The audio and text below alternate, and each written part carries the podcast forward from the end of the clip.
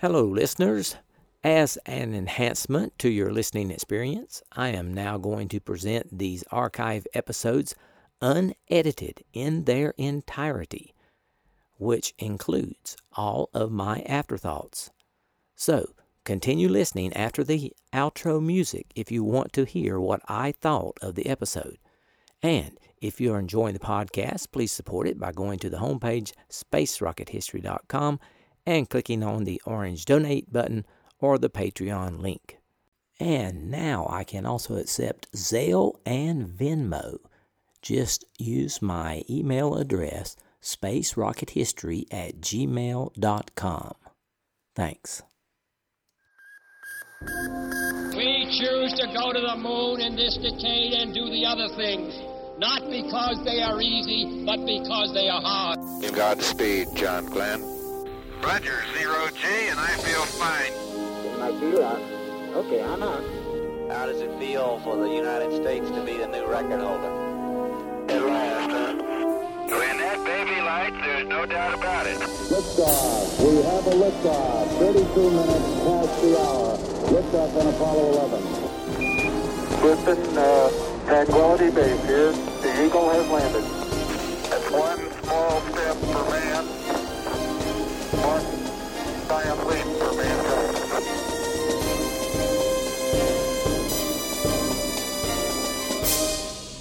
Hello and welcome. This is Michael Annis, and you're listening to episode 228 of the Space Rocket History Podcast. And now, Apollo 11 The Return. This is Apollo Control at 130 hours 46 minutes. That uh, command module separation maneuver, which occurred at 130 hours 30 minutes, was a two foot per second retrograde uh, burn. Burn duration was seven seconds. Uh, the flight dynamics officer reports that uh, at trans-Earth injection, uh, which is scheduled to occur as per the flight plan at about 135 hours 25 minutes, uh, and at that time the uh, CSM will be about 20 miles ahead of the LEM and about one mile below. The next critical event in the Apollo 11 mission was the Trans Earth Injection Burn, also known as TEI. It was scheduled for 135 hours 23 minutes mission elapsed time. The burn involved firing the big service propulsion engine for two and a half minutes on the back side of the moon. The burn would consume five tons of propellant and add a bit over 3,000 feet per second to the command module's velocity, which was just the right amount to break the bond of lunar gravity and put the astronauts on a trajectory which would slice through the Earth's atmosphere two and one half days later. It was scheduled for just after midnight, Houston time, but the crew was keyed up from the events of the day and asked Capcom if the burn could be completed one revolution early. But Mission Control wanted to stick to the original schedule. You're loud and clear, Charlie. What, uh, what numbers are you looking at uh, for TEI TIG preliminary? 135 hours, 23 minutes, something like that? Uh, that's affirmative, Mike. Uh, we're looking at about nominal time. We considered it kicking it up a rev, but uh, we don't think uh, this rev uh, tracking is going to be any good since we had the RCS burn, and uh, so we need some uh, more tracking to get a get you a good TE hour. That's what we're looking for. All right, sir. Waiting for the scheduled burn was not a big disappointment for the crew. They would just have more time to get ready. The interlude gave Mission Control some time to chat with the astronauts. Capcom Charlie Duke asked Mike Collins, How does it feel up there to have some company? Uh, how's it feel up there to have some company? Damn good, I'll tell you. I bet. I bet you always be talking to yourself up there after ten revs or so. No, no, it's a happy home up here. It'd be nice to have uh, some company. Be, matter of fact, it'd be nice to have a couple uh, hundred million Americans up here. Right. Well, they were with you in Just to see what they're getting for their money. Right. Uh, they were with you in spirit anyway. At least that many. A little later, Charlie Duke read some congratulatory messages to the crew. Even the Soviets weighed in. Congratulatory messages on the Apollo 11 mission have been pouring into the White House from world leaders in a steady stream all day. Among the latest our telegrams from Prime Minister Harold Wilson of Great Britain and the King of Belgium. The world's press has been dominated by news of Apollo 11. Some newsmen estimate that more than 60% of the news used in papers across the country today concern your mission. The New York Times, which we mentioned before, has had a such a demand for its edition of the paper today, even though it ran 950,000 copies, that it will reprint the whole thing on Thursday as a souvenir edition. And uh, Premier Alexei Kosygin has sent congratulations to you and President Nixon through former Vice President Humphrey, who is visiting Russia. The cosmonauts have also issued a statement of congratulations. Humphrey quoted Kosygin as saying, I want you to tell the President and the American people that the Soviet Union desires to work with the United States in the cause of peace. Then Duke read a note from the wife of Robert Goddard. Recall that Goddard was a true spaceflight pioneer. He launched the first liquid fueled rocket. Unfortunately, he passed away in 1945 and did not live long enough to see Apollo 11's accomplishments. And Mrs. Robert Goddard said today that her husband would have been so happy. He wouldn't have shouted or anything, he would just have glowed. She added that was his dream, sending a rocket to the moon. Apollo 11 was now nearing the far side of the moon and loss of signal with Houston. The crew has a go for the trans-Earth injection at the beginning of the 31st revolution, and all systems on the spacecraft are looking very good at this point. You heard Capcom Charlie Duke advise Mike Collins that uh, we'll reacquire the spacecraft on the other side of the moon uh, with the burn at a ground elapsed time of 135 hours, 34 minutes, and 5 seconds.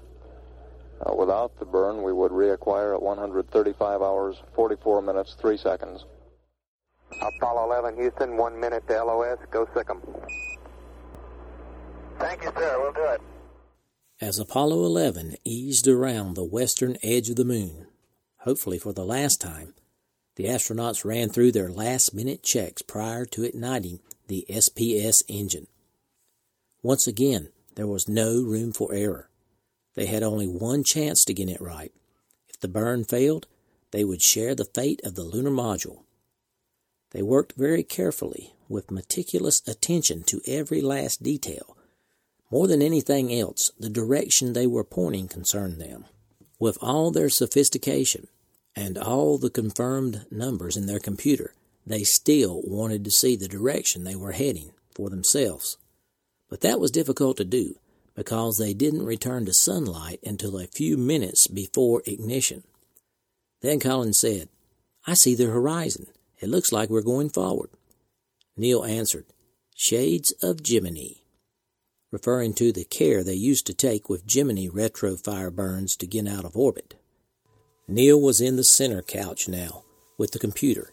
Buzz was over on the right side with the fuel cells and other electrical instruments.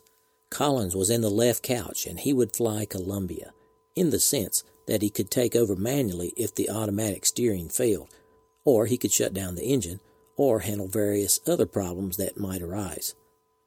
Buzz read the checklist, and Collins threw the switches as he called them out.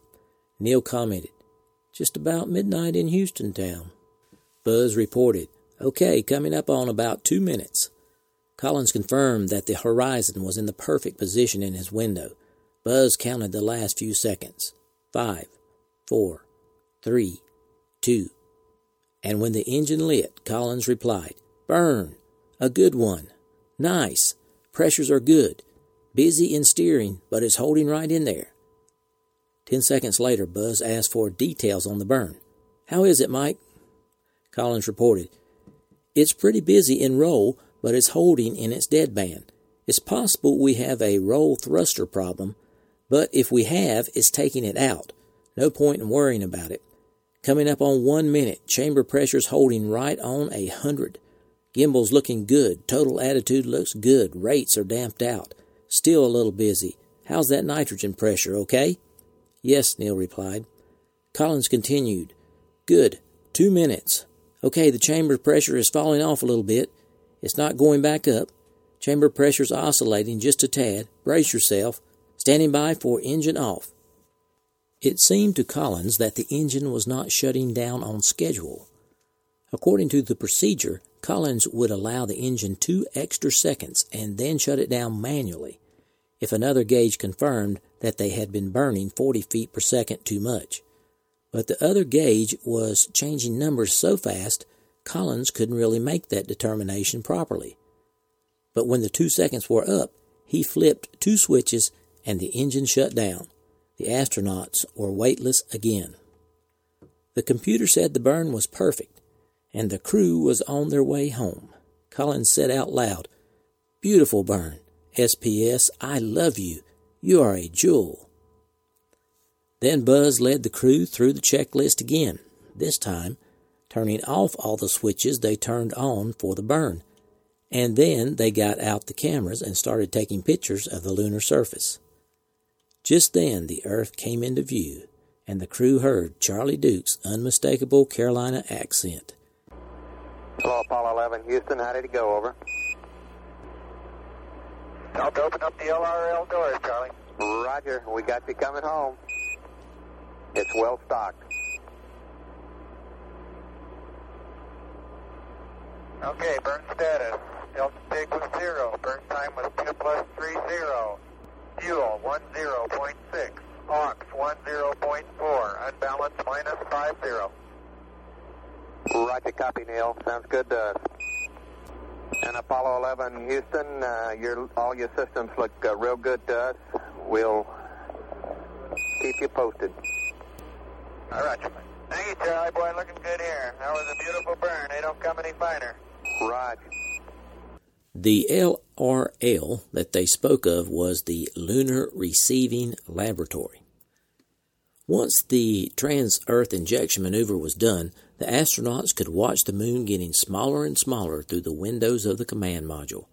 And the good news was Apollo 11 knew the way. Apollos 8 and 10 had locked the flight path for Apollo 11's computer. It would take two and a half days to make it back to Earth. It took three to get to the moon, but their return trajectory was faster. The crew approached the moon from the west and entered that eerie shadow zone that made it appear like a ghostly globe with illuminated rim but barely discernible surface. As they left the moon, it was just as impressive, but in a totally different way. They departed from its eastern side, and it glared brilliantly in the sunlight. They could see it all now, from pole to pole and edge to edge, and they could clearly differentiate between the Maria and the highlands. Mike Collins' next concern, of course, was the accuracy of their return to Earth trajectory. Go ahead, 11, over. How's that tracking look, or is it too early to tell? Stand by, Mike. Apollo 11, Houston. Uh, FIDOs are looking at the data. It's uh, too early to tell yet exactly. Uh, it's looking real good so far. We'll have you uh, some answers uh, shortly on uh, trajectory, over. At this point, all three astronauts had been awake for a long time, so the next call from Houston came from the boss, Deke Slayton. Apollo 11, Houston. Go ahead, Houston. Right, 11, this is the uh, regional Capcom. Congratulations on an outstanding job. You guys have really put on a great show up there. I think it's about time you powered down and got a little rest, however. You've had a mighty long day here. Hope you're all going to get a good sleep on the way back.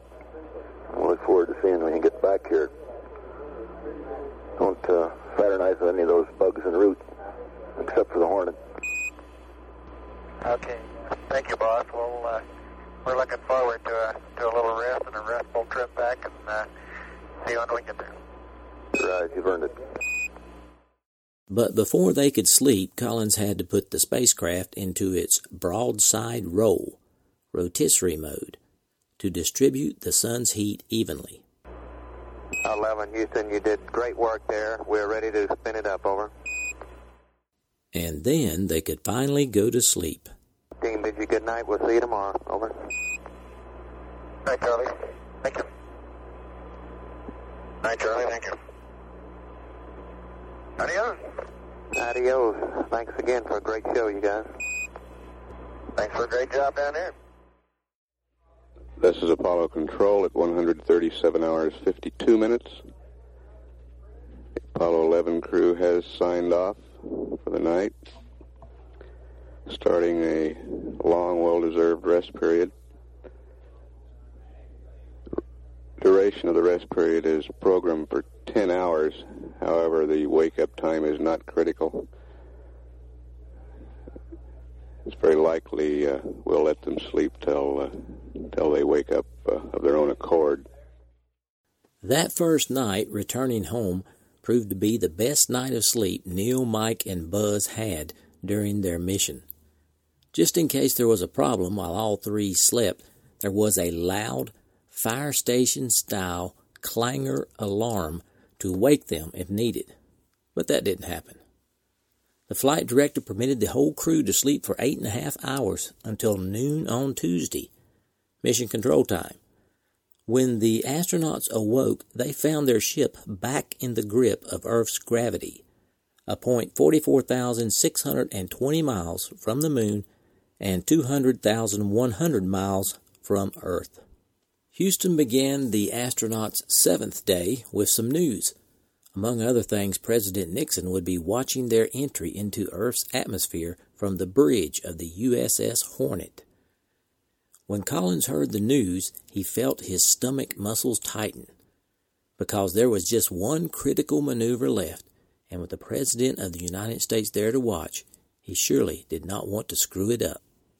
On the way to the moon, the flight plan called for four adjustments or mid course corrections and three on the return trip.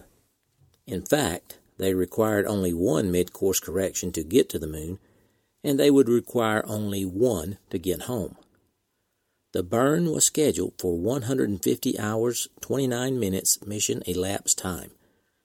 This would be a small burn, just 11 seconds of firing using the small reaction control system thrusters.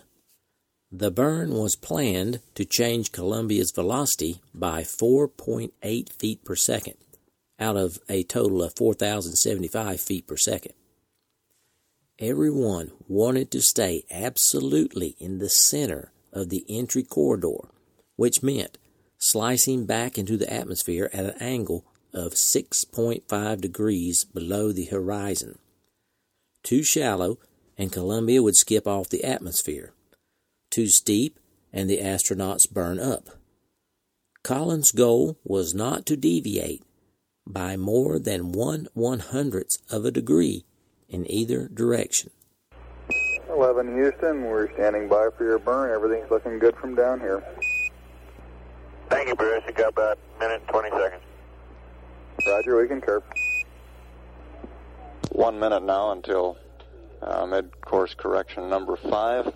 That will be a 10.9 second burn of the spacecraft reaction control system thrusters, uh, giving a change of velocity retrograde of 4.8 feet per second. The uh, primary purpose of this maneuver will be to uh, control the spacecraft uh, flight path angle at entry interface.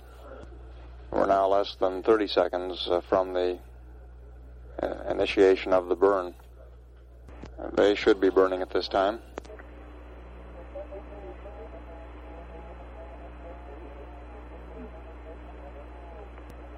We show the burn off. That mid-course correction was performed uh, at a distance of about 169,000 nautical miles from the Earth. The spacecraft velocity 4,075.6 feet per second. Our uh, telemetry data here on the ground shows that uh, mid-course correction maneuver uh, just about nominal. Burn duration 10.5 uh, seconds. Prior to the maneuver, we were predicting a splashdown time of 195 hours, 17 minutes, 25 seconds. Uh, we expect there will be some uh, modification to that after we've had a chance to do some tracking uh, following this mid-course correction maneuver. A few hours after the successful burn, a live prime time TV broadcast to Earth was scheduled. Apollo 11 Houston, we're ready for the TV. We're all configured uh, at your convenience. Over. Neil wanted to show the moon rocks that he had collected, but he couldn't, so he showed the vacuum sealed containers that held the rocks. We know there's uh, a lot of scientists from uh, a number of countries standing by to see the lunar samples, and uh, we thought you'd be interested in seeing that they really are here.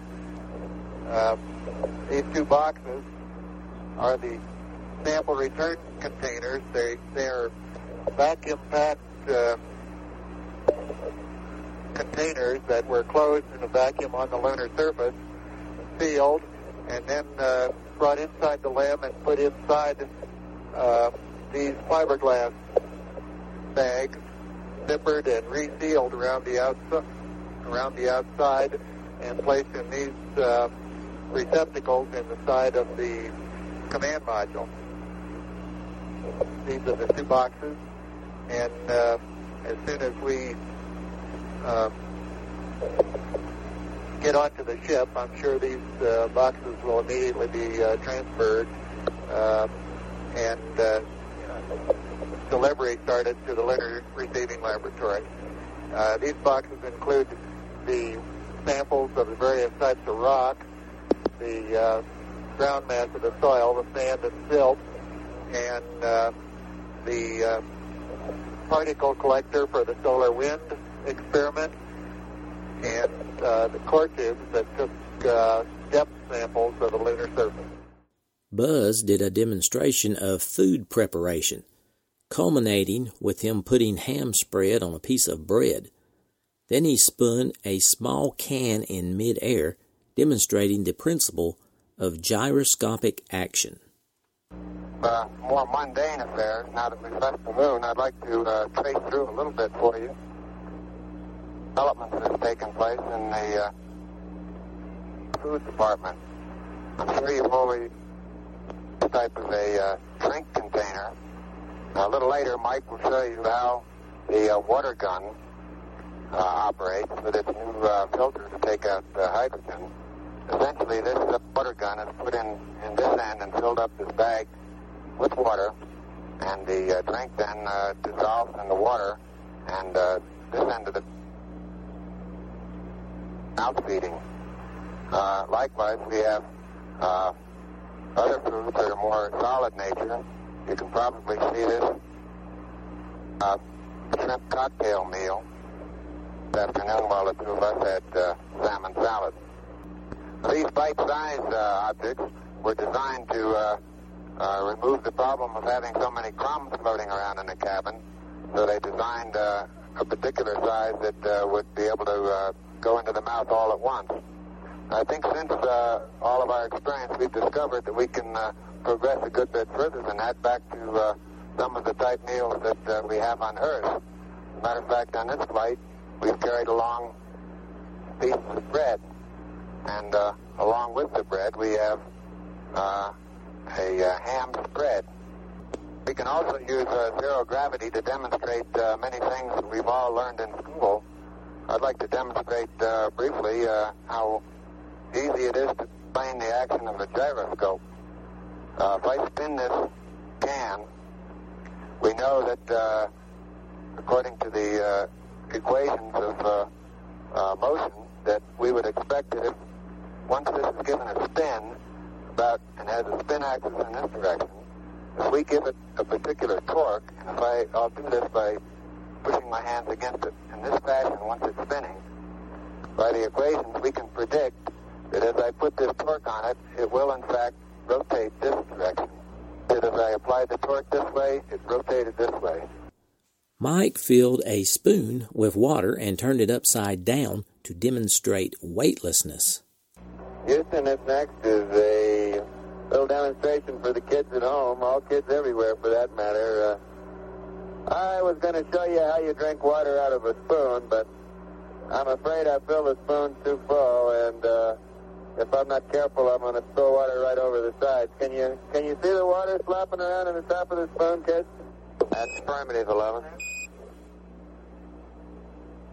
Okay, well, as I say, I was going to show you, but I'm afraid I filled it too full and it's going to spill over the side. I tell you what, I'll just, I'll just turn this one over and uh, get rid of the water and start all over again, okay? Okay. And you can see up here we don't know where over is. Uh, one uh, up is as good as another. That really is water, though, I'll show you. As this quiet seventh day approached its end, the crew packed up the TV camera and queried Houston about the weather in the recovery area. For now, the weather was adequate in the mid Pacific. Apollo 11's eighth day began at 168 hours 3 minutes elapsed time. Now they had one full day left in space as re entry was scheduled for the morning of the ninth day at 195 hours. At this point of the mission, with the splashdown growing ever closer, the weather in the recovery area was of great interest to the crew. Uh, 11 uh, Houston, uh, present forecast uh, shows acceptable conditions in your recovery area. Uh, 2,000 foot scattered, high scattered. Uh, wind from 070 degrees, 13 knots. Visibility at 10 miles, and sea state about 4 feet. Uh, the uh, forecast uh, yesterday showed a, tropical storm, Claudia, some 500 to 1,000 miles east of Hawaii. yesterday there was also a report of a tropical storm, Viola, further to the west. its present location is some 1,000 miles east of the Philippines and uh, moving northwest. Uh, tropical storm uh, Viola has been intensifying and should be transferred to the typhoon category within the next uh, 12 hours or so. Houston also mentioned that Apollo 11 would be landing 10 minutes before sunrise. Neil acknowledged and recalled another night landing in the Pacific, his and Dave Scott's hair raising night return aboard Gemini 8. He wasn't too thrilled about repeating that.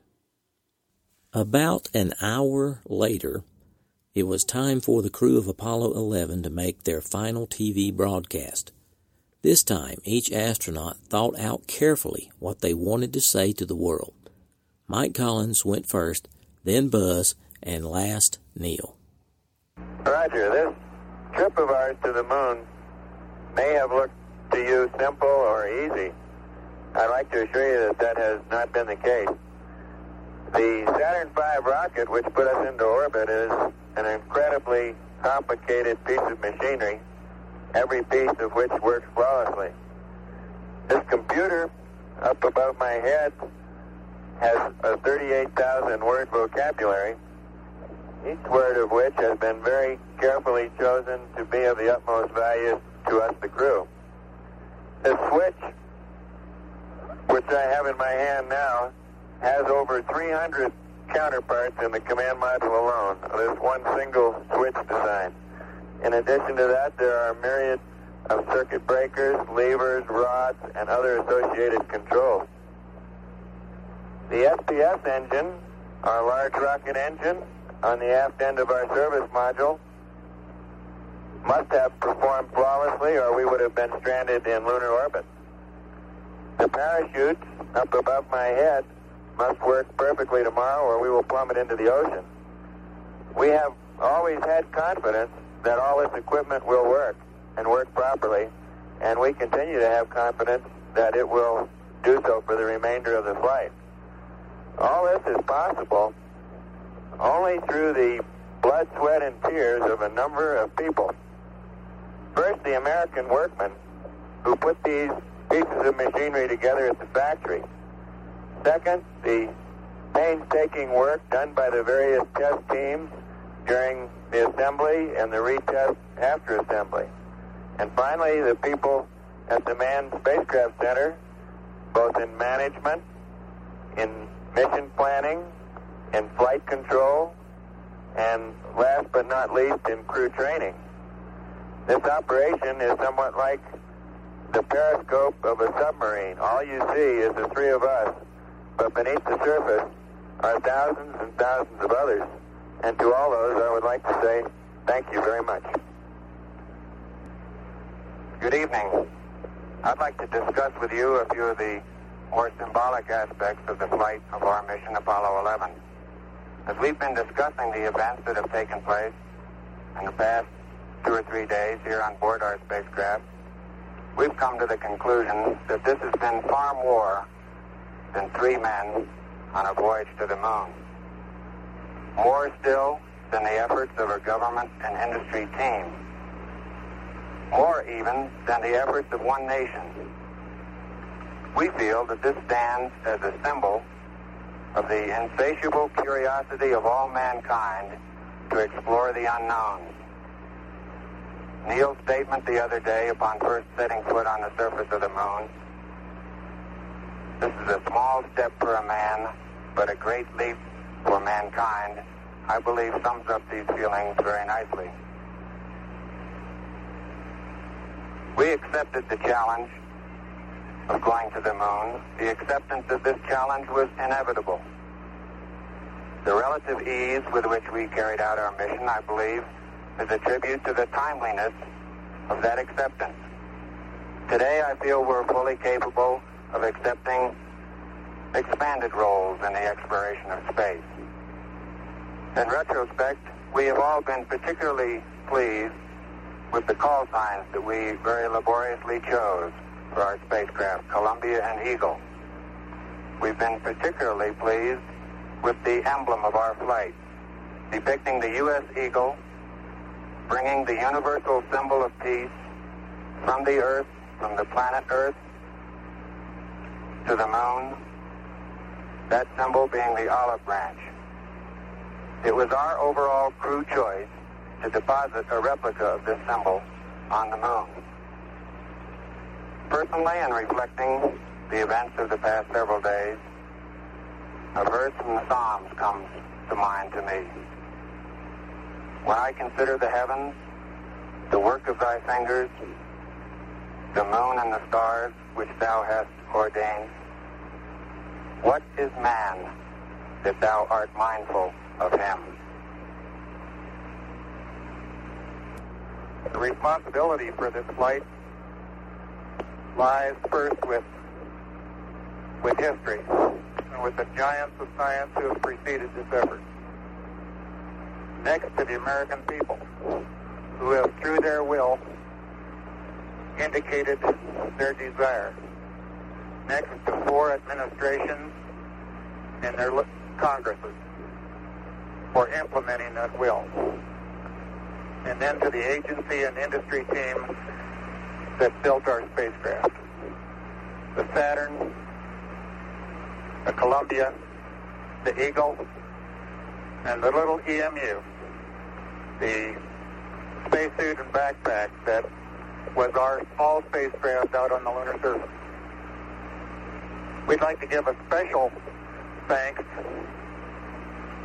to all those Americans who built those spacecraft, who did the construction, design, the test, and put their their heart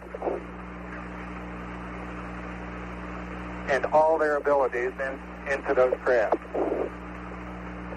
To those people, tonight we give a special thank you. And to all the other people that are listening and watching tonight, God bless you. Good night from Apollo 11. What a nice way to end the eighth day of the Apollo 11 mission. Except, a little later, Houston radioed an updated weather report for the recovery area, and it wasn't good. And also, the uh, weather is clobbering in at our targeted uh, landing point uh, due to uh, uh, scattered thunderstorms. Uh, we don't want to tangle with one of those, so we're going to uh, move your, your aim point uh, uprange, uh, correction, to be downrange, to uh, target for a 1,500 nautical mile entry so we can guarantee uh, uplift control. The new coordinates are 13 uh, degrees, 19 minutes north, 169, 10 minutes west. Uh, the weather in that area is super. We got uh, 2,000 scattered, uh, 8,000 scattered with uh, 10 miles visibility and uh, six foot seas. And the Hornet is sitting in great position to get to uh, that targeted position. Over. Roger.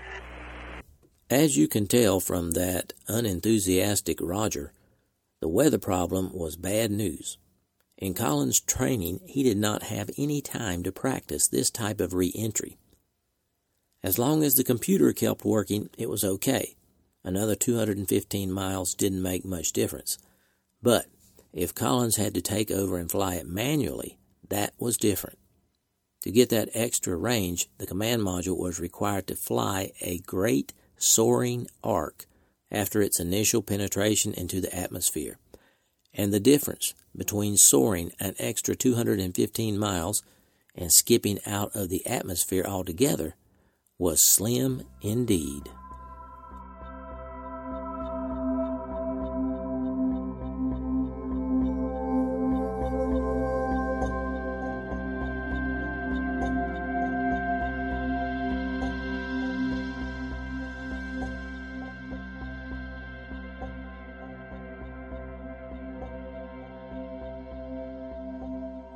Salutations from the Buckeye State.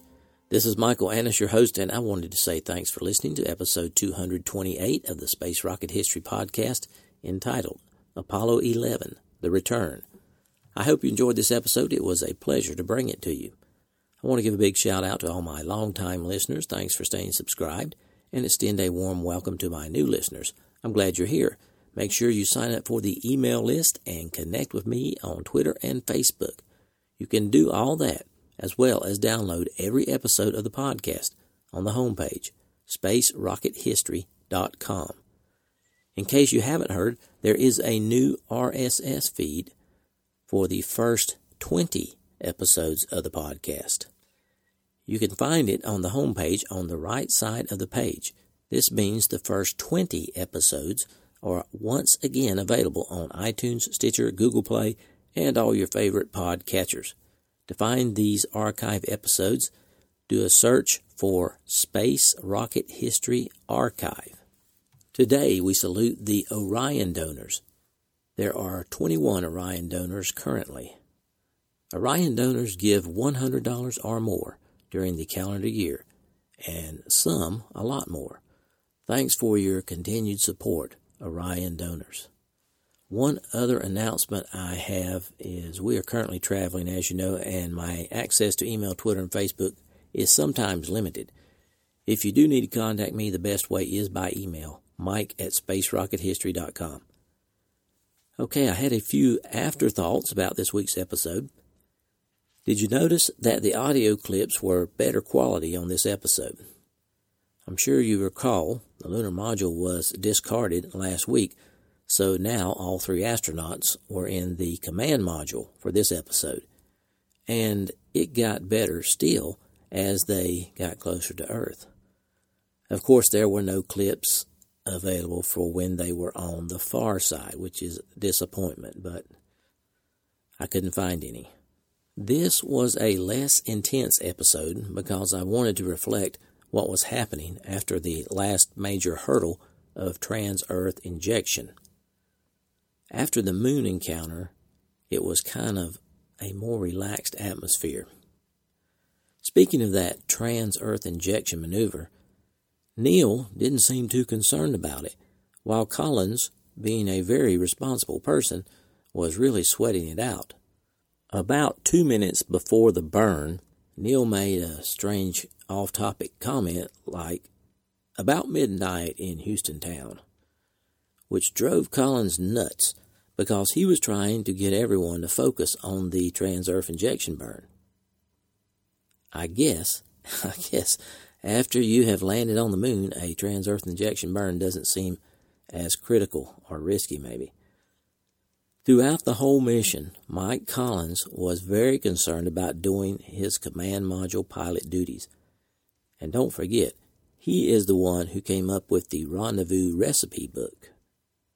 He was very prepared and responsible. I'm sure Neil was very reassured to have Collins as command module pilot. Do you remember back at the launch, I talked about someone delivering flowers to Mission Control before the launch? During the time frame covered by this episode, that is, after the moon landing on the way home, another dozen roses was sent to Mission Control.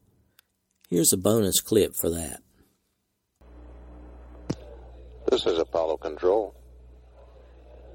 While we're waiting for the television pictures to come in, we have in the control room here a vase full of long stemmed red roses and a card saying, To one and all concerned, job superbly done from a moonstruck Canadian. I thought that was a really nice gesture. Okay, I have posted some pictures and the audio for this episode on my homepage, spacerockethistory.com. I hope you check that out. I was very pleased to receive several new donations to support the podcast over the past week. Matthew R. from Arizona donated at the Soyuz level. George R. donated at the Soy at the Salyut Skylab level. Mike S. donated at the Apollo level and earned his moon emoji. David N. donated at the Apollo level and earned his rocket emoji. Kent K. donated at the Apollo level. Jason D. pledged on Patreon at the Apollo level. And Tom O. pledged on Patreon at the Gemini level. That brings the Patreon total to 139, 11 short of the goal of 150 before the end of the year. And our overall donor total has reached 265 with a goal of reaching 300 by the end of the year. For those of you who are enjoying the content provided here and have not donated yet in 2017, please consider supporting the podcast if you're financially able. Space Rocket History is entirely listener funded, and I depend upon your financial support to keep the podcast going. You don't have to donate much. You can make a one time $10 donation at the Vostok level or sign up with Patreon for a small monthly donation, sort of like a voluntary subscription. Just go to the homepage, click on one of the links on the top right side of the page, and begin your support of the Space Rocket History Podcast. For those of you who have already donated for 2017, I certainly appreciate it. I have an item to give away this week to one of the 2017 donors. It is the NASA three and one half inch in diameter meatball sticker. To select a winner, I gave each donor a number, put the range in Google's random number generator, and got the number for Robert Myers. Robert, if you would email me, Mike at spacerockethistory.com, and tell me your address, I will mail this out to you. I have a few more of these big NASA meatball stickers so we can have another drawing for next week for the 2017 donor group. I want to encourage everyone to share the podcast. Feel free to link to the homepage or a particular episode on all social media, and thanks to those who have already done so. This is the end of content for this episode. You are welcome to stay and listen to my off topic thoughts if you want. Thanks for sticking around, folks. I hope you enjoyed that episode. Next week, I think we will splash down Apollo 11, finally. this one's really lasted a long time, but I think that's good. There's a whole lot of detail in there, and, and from what I hear from most of you, you want a lot of detail, so we got Apollo 11 pretty detailed. In podcast news, I have another statistic, and this is the top 10 states of the United States for downloads in September. Number one, Washington State remains at number one. California remains at two. Texas remains at three. Virginia moves up to four. New York moves up to five. Oregon moves up to six. Ohio moves up to seven. The old North State remains at eighth. Florida is at nine. Illinois moves up to ten. I want to give a big shout out to all the listeners in the top 10 states for September. As I mentioned before, we're traveling now, and this is the first campground that has usable Wi Fi available at my campsite. So I finally got those archive episodes posted for this month. So now there are 20 archive episodes that you can get. We have visited several places since the last episode. such as the Rock and Roll Hall of Fame in Cleveland, the NFL Hall of Fame. We visited President Hayes and President McKinley's memorial sites, Edison's birthplace, and the submarine, the USS Cod. None of these places have much to do with space or aviation, so I will spare you the details. I will say the USS Cod was a vintage World War II sub that was really fun exploring. You got to go below deck and just look all over the place on that thing from stem to stern. And of course, I have wanted to go to the NFL Hall of Fame for a long time. Uh, football is my favorite sport, and I enjoy the NFL and college football. It was uh, the the Hall of Fame was like twenty five dollars, I think, and it was ten dollars to park, so it wasn't a real cheap place, but it was really nice. Now, I'm planning to visit the John and Annie Glenn Museum this week, so maybe I can give a report on that for the next episode. Okay, that's about all I have for this week. I hope to have episode 229 ready by next Thursday. So long for now.